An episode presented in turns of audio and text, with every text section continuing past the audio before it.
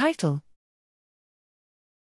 Infant Low Frequency E Cortical Power, Cortical Tracking and Phase Amplitude Coupling Predicts Language a Year Later. Abstract Cortical signals have been shown to track acoustic and linguistic properties of continual speech.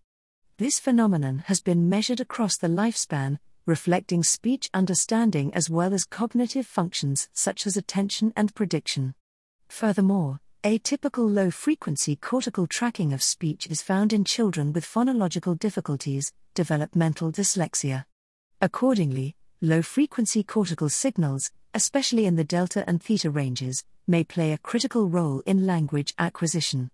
A recent investigation Attaheri et al. 2022 1 probed cortical tracking mechanisms in infants aged 4, 7, and 11 months as they listened to sung speech.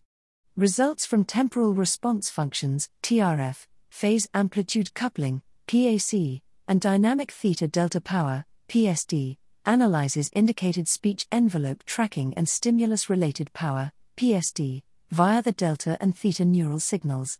Furthermore, delta and theta driven PAC was found at all ages with gamma amplitudes displaying a stronger PAC to low frequency phases than beta. The present study tests whether those previous findings replicate in the second half of the same cohort, first half, n equals 61, 1, second half, n equals 61.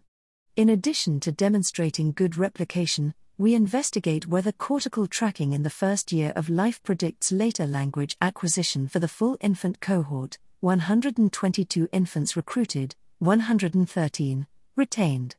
Increased delta cortical tracking and theta gamma PAC were related to better language outcomes using both infant led and parent estimated measures. By contrast, increased tilde 4 Hz PSD power and a greater theta slash delta power ratio related to decreased parent estimated language outcomes. The data are interpreted within a temporal sampling framework for developmental language trajectories.